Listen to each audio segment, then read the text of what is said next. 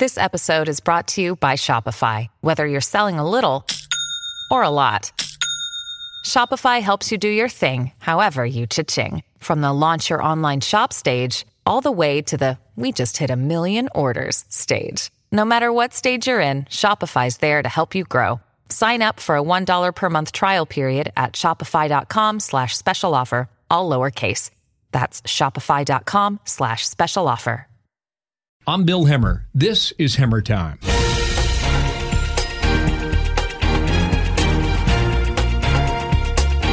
My guest today, Jack Keane. General, welcome. It's great to have you on today's program. Yeah, delighted to be here, Bill. General Keane is a foreign policy and national security expert. He's a retired four star general.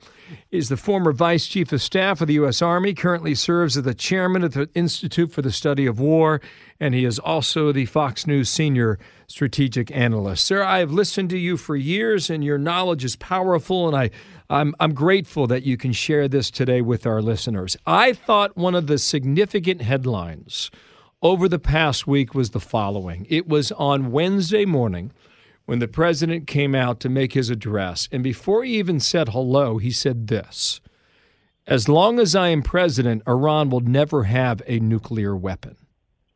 I felt that was the headline of the week. Your feeling? Yeah, well, that's very consistent with what the basis for his getting out of the JCPOA or nuclear deal was with the Iranians. Because that deal, we're five years into it, having been signed in 2015, and in 10 more years, all restrictions are removed for the development of nuclear weapons. In other words, the Iranians have a clear, uh, unimpeded path by virtue of the United States, Germany, and England, Russia, and China agreeing to that, which was absurd.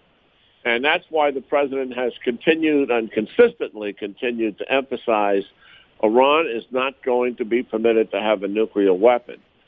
And, and I and I really believe uh, the president uh, had a big win here this week with the bold and provocative move of taking down Soleimani, and what the impact that that has had on the regime is is strategically very significant. This this regime has been pushed back on its heels by its own people, as we've seen for the last weeks and months in demonstrations. Not having seen those kind of civil unrest and pushback in 40 years. And by the way, Soleimani was part of the pushback by those people because he was leading the efforts for the foreign wars and the people were opposed to it. And then and then came the Iranians' mistake, which was increasing escalation to include not just taking down an American drone and bombing and seizing tankers and also attacking a Saudi oil field very successfully with cruise missiles, and we'll come back to that military capability later. Uh, they had they launched 11 attacks using their proxies against bases where United States troops were housed in Iraq, and the 11th one uh, killed an American. And as a result of that, five airstrikes were conducted against them. The Iranian regime decided to humiliate the United States by storming the U.S. embassy, which I think was humiliating, and and also in the minds of our uh, national security leaders, uh, I was told by two senior high officials on Friday after the Soleimani attack that they were planning to conduct multiple attacks at multiple targets in, in different cities. So we conducted this bold move to take Soleimani down. Uh, and that, as a result of it, the Iranians showed considerable restraint. Another translation to that, in terms of their attack on us, is they backed up and they backed down. And uh, they haven't done that since the late 1980s when Reagan took out a naval base and some of their oil fields and the Persian uh, Gulf crisis ended. This is actually more strategically uh, significant, Bill. I, I heard you say that. I heard you say that, I think, on Wednesday of this week. You said in 40 years, Iran has blinked twice. Yeah, and this is the second time. And what, what's, what's happening uh, to them, and, this is we'll break we'll break it down a little bit in terms of why it's so strategically significant. Their credibility is is going to be uh, diminished, uh, you know, as a result of where they stand. The the why didn't they? They had other options, you know. They could have used uh, cruise missiles and short and medium range ballistic missiles against the U.S. bases in the region, not Iraqi bases where U.S. troops were at. We have bona fide air base, multiple air bases, a major Navy base in Bahrain, and major uh, headquarters bases in uh, in Doha, uh, in Qatar, and they and their cruise missiles could have penetrated those bases, even though some of them have Patriot missiles there, because they could fly under the radar. So they could have conducted a relatively devastating attack uh, that certainly would have killed the Americans. Why didn't they do that? They had the capability to do it. They well, why do you think attack would be? Here's the reason: they knew full well that this president, unlike every president they've been dealing with, would have come after them uh, overwhelmingly. And here's what we would likely have done, so our listeners understand. We would have taken out their eight oil refineries. That meant no domestic fuel for them uh, whatsoever uh, in the near term. We would have taken down most of their power plants that drive their electricity in in, the re, in, in Iran, maybe impacting 70%, 80% of the population. And then we would have taken down their all their cruise missiles and their short range and medium uh, range ballistic missiles. That, that is, is that would be general. That would be a massive escalation, and that would run counter to what this president has said about what oh, his long term goals are in the Middle East. What, what I'm saying, understand what I'm saying. The, I'm telling you why the Iranians did not conduct a significant retaliation strike against us. And, and that is because President Trump had achieved deterrence. And the deterrence is what I'm just describing to you. They knew full well what we would do if they had actually conducted a meaningful retaliation strike, which they did not do. Would have, we would have come after them, and that would have been the end of them. They would have, they would absolutely co- collapse economically as a result of it. Their calculation was, if we conduct a meaningful retaliation against the United States for their killing our number two guy in the country, the risk to the regime and its preservation uh, is on the table and they backed off. Yeah. And their backing off uh, is going to diminish their credibility in the region. Here's here's what they have left: the Israelis are checkmating them in, in western and southern Syria to be able to encroach on Israel. They they they wanted to establish missile bases there. It's one of the reasons why they're in Syria. The Iranians they have eighty thousand proxy forces there on the ground. Hezbollah um, from Lebanon Hezbollah from Afghanistan and Hezbollah from Pakistan. Probably not well known to many of our listeners who the participants are. 80,000 strong. But the, they have not been able to put in place a single missile base to be able to encroach on Israel, and Israel's conducted over 200 airstrikes to deny them that. The United States now is checkmating them in eastern Syria, denying them the oil fields. Uh, So what is left for them, I think, is largely political. And I think what they will do is try to politically push the United States out of Iraq, put huge pressure on the Iraqi government through their proxies in there to get this final vote and expulsion of the United States. They will declare that as a major political victory for themselves if they're able to do it. And I would agree with them that it is it would be a political victory for themselves. Would you expect that to happen? There, there, there was a vote. It was non-binding. It was earlier in the week. I think about half the Iraqi parliament members were there for it, who voted yes. Um, the others were absent. Do, do, do you? Do you do you see them ultimately being successful under this administration and making that happen? I think this administration will pull out all the stops to stop that from happening because they understand the strategic implications of it. Even though, you know, the president would rather not have huge presence in the Middle East, uh, but the fact is we've got 60 to 80,000 people in the Middle East right now, and only 5,000 of them are in uh, are in Iraq. Uh, yes, uh, we do not want that to happen, and you're absolutely right.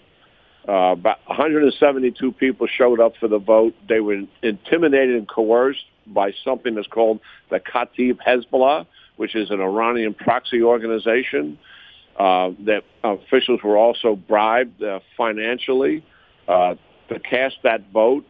The Sunnis and the Kurds were not there, and even the the people that did vote, uh, Bill, don't really reflect the attitude of majority of the Iraqi people or the attitude of the majority of the Shias. Remember, the Shias have been demonstrating against the Shia regime, the Iraqi Shia regime, and charging them with government ineffectiveness and corruption, and also that the Iranians are backing this regime and charging them also with this malfeasance.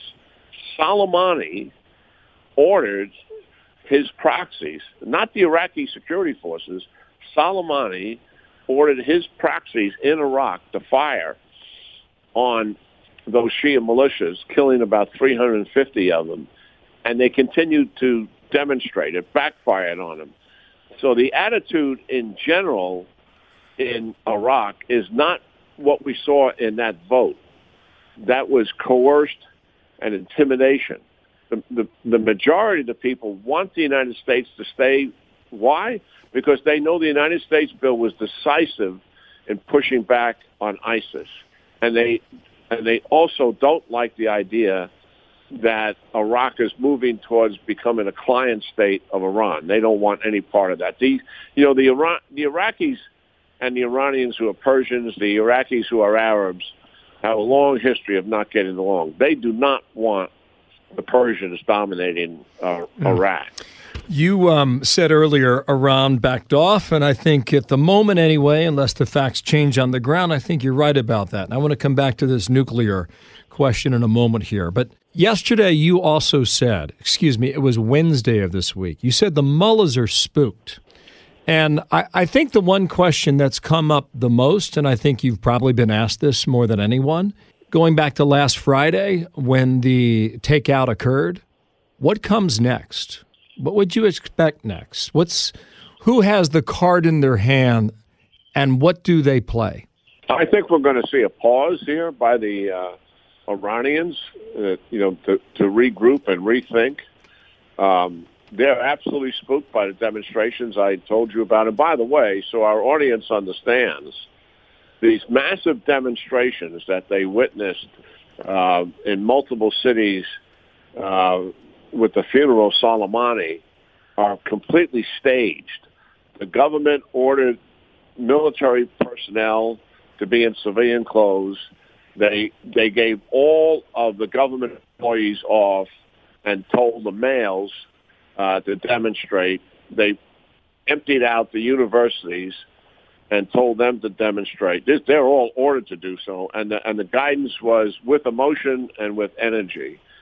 And I, I don't think uh, people recognize how polarizing the figure Soleimani has been to the Iraqi people because they hold him accountable for the foreign wars that are being conducted, and they believe that they're being conducted at the, at their expense in terms of the quality of their life experience because the money has gone into Lebanon, into Syria, into Yemen, into Iraq, as opposed to helping to improve the quality of life. And they, they have been demonstrating now for a year against that. That's the real attitude uh, of the country. So they're spooked about this. And as the days go by and Soleimani is in his grave, uh, the the unrest will return because that's the real frustration of the population. Their pension system is completely bankrupt. In other words, nobody is getting a pension check. Their unemployment and inflation is spiraling out of control, and there's significant food shortages and power outages on a regular basis. All of that will be going on in, in the weeks and months ahead. Which is which so, is more yeah, pressure. Great yeah. question. What do they do? remember this. Uh, a lot of pundits on other channels are saying, well, they're going to use their proxies to attack Americans. Well, President Trump has already drawn that red line. They used their proxies 11 times attacking U.S. personnel who are housed on Iraqi bases. And remember, it was the 11th one that service four servicemen were killed and Americans, uh, excuse me, were wounded, and one American citizen was uh, was killed, and that produced a significant retaliation by President Trump. So if they use their proxies against the United States, there will be a greater retaliation, uh, mm. and they know that. So th- I think what they'll try to do after they rethink this, and remember now, I believe that Khamenei, the supreme leader, is reeling as a result of what happened to Soleimani, who is his professional cohort and personal friend for 20 plus years. And there's nobody in the conference room with Khamenei now who has that kind of stature and has and has the confidence of the supreme leaders and the mullahs to take their fear away. Right now, they feel that fear, and they don't have Soleimani to help them to, to cope with it. So I, I think they'll pause uh, yeah. initially. Interesting. It's it's like losing your wingman or even your, your vice yeah. president is the way you're describing it. Oh yeah, yeah, absolutely. And and, and these are long term relationships. I mean, you know, our our presidents uh, come together with a team, you know, largely for eight years most of the time, so rarely for four. Uh, but these guys have had, uh, you know, lifelong relationships, and and you got to appreciate uh, what a, a, a stunning surprise that was uh, for that leadership and how it's got it back on their on their heels.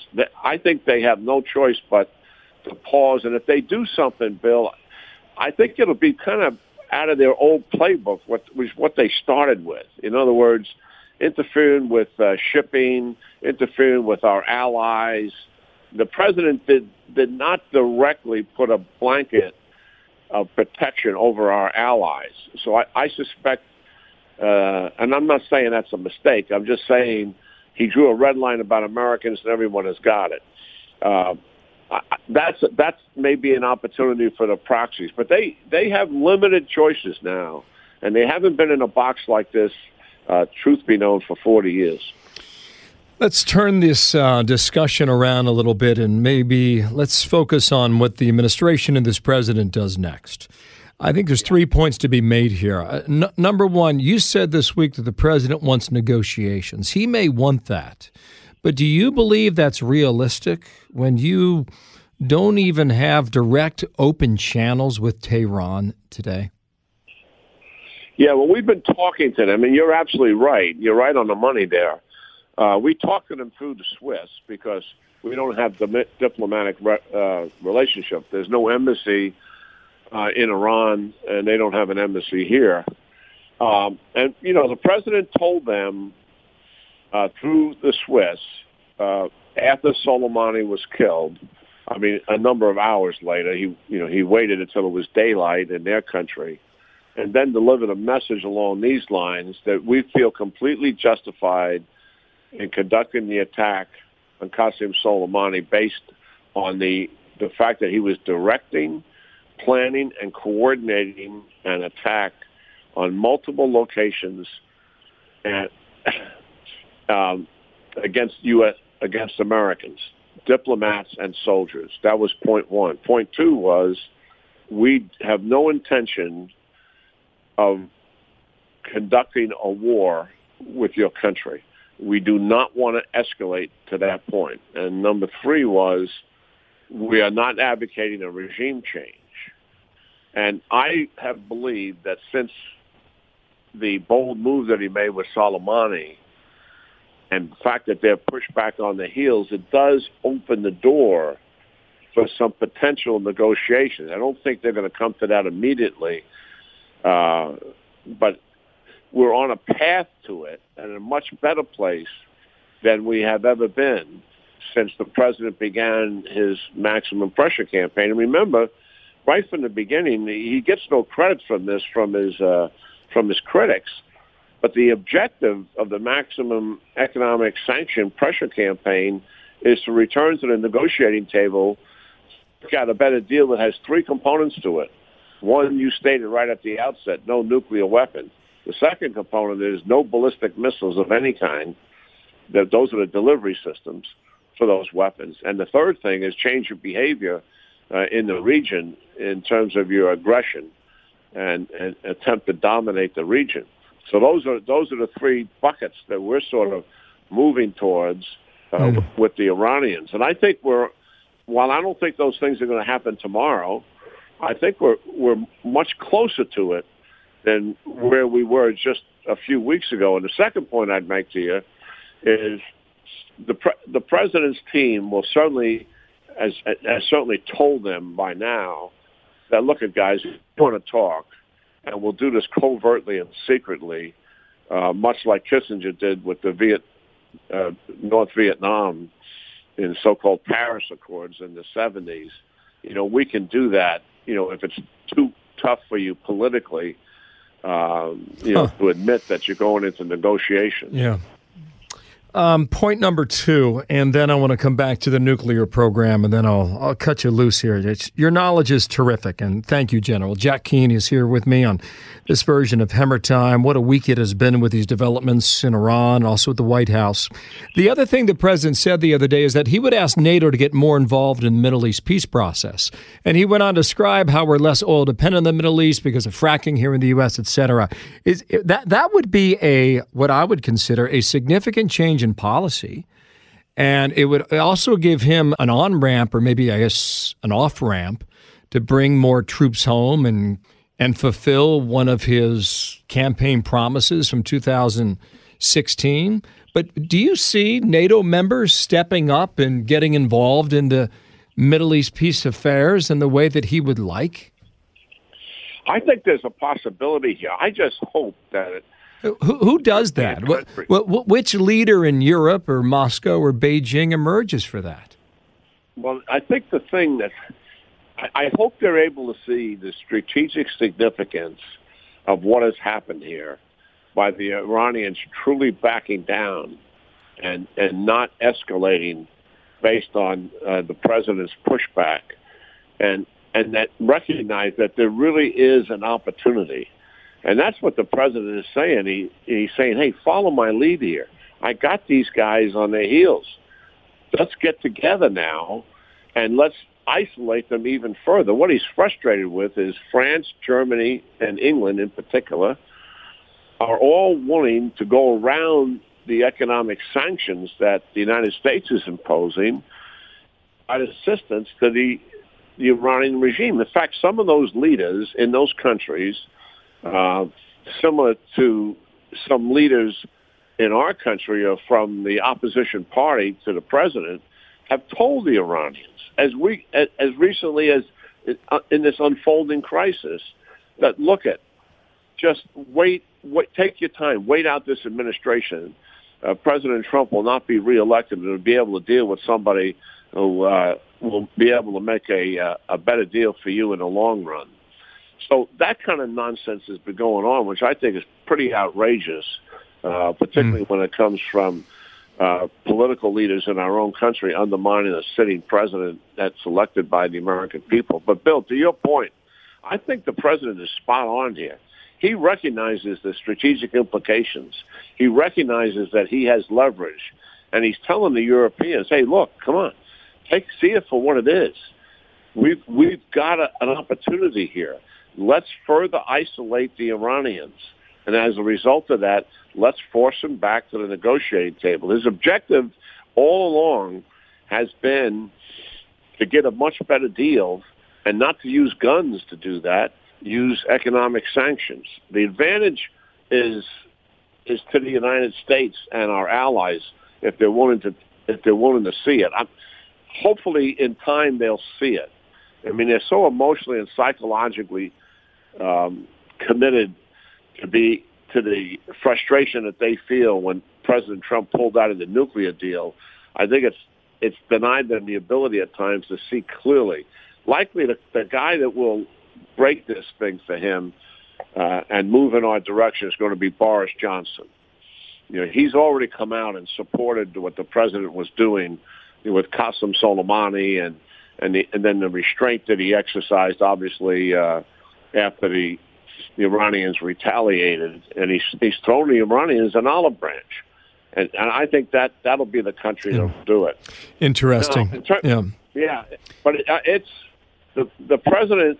I, I'll tell you what. You know, I was critical of him in not responding uh, to the Saudi oil field attack and not responding to the ten attacks when they were firing rockets at, at bases uh, where our troops were, just knowing full well that at some point uh, some somebody some American was going to be killed. Uh, but he's he's been on top of his game uh, uh, since he began this retaliation, and and he knows where he's got the the Iraqis. Um, he doesn't want to humiliate them any further. I mean, you know, there are there are pundits on Fox, as you well know, that after the Iranians' somewhat feeble strike against us the other night, they said we should attack their launch sites, missile launch sites. We should take down their oil refineries. We should actually go after their nuclear capability. That have been the worst possible thing we could have done to have further escalation, and then uh, we would become the international pariah by you know leading the United States and Iran yeah. uh, closer to fair, war. Fair point. fair point. Last point I'll make here, and I'll set it up in the following way. We started this conversation with a quote from President Trump. He said, As long as I'm president, Iran will never have a nuclear weapon.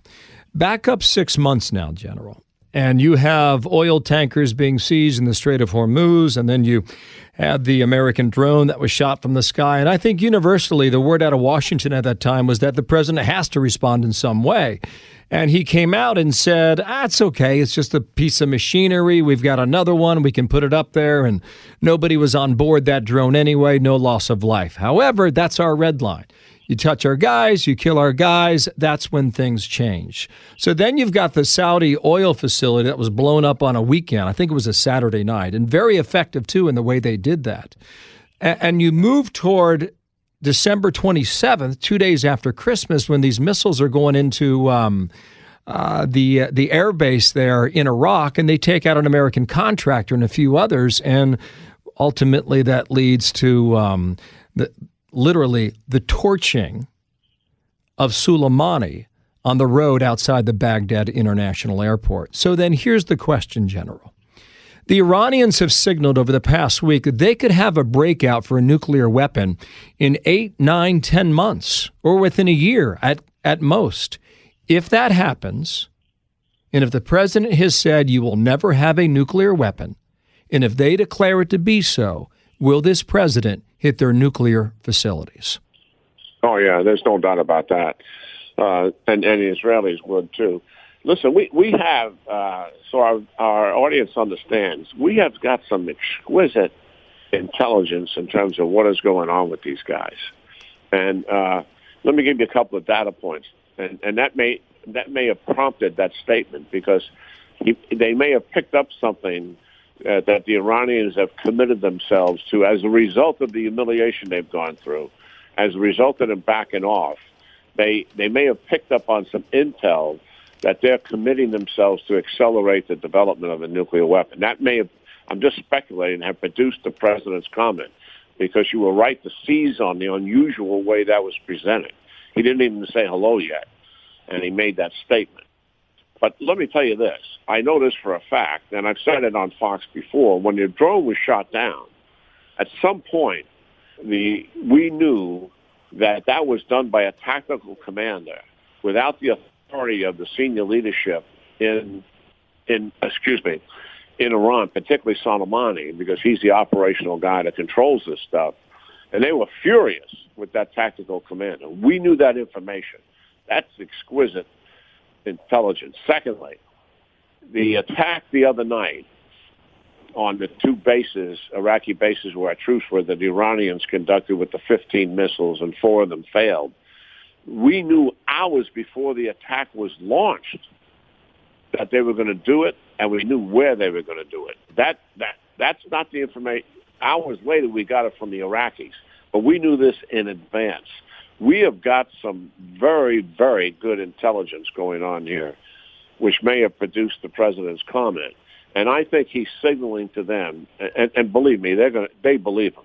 Uh, there's no doubt when Trump says, I'm going to do X, they're going to believe it because they've seen him do it. And, and, and I think that would be absolute foolishness on their part because it'll, it'll lead to the destruction of their, of their regime if they try to accelerate the nuclear weapons thing. But it remains to be seen. Uh, you know what takes place here, but they clearly know that's a red line for this president. General, thank you so much for your time. We'll speak again very soon. Yeah, good talking to you, Bill. General Jack Keane, thank you. I'm Bill Hemmer. This is Hemmer Time.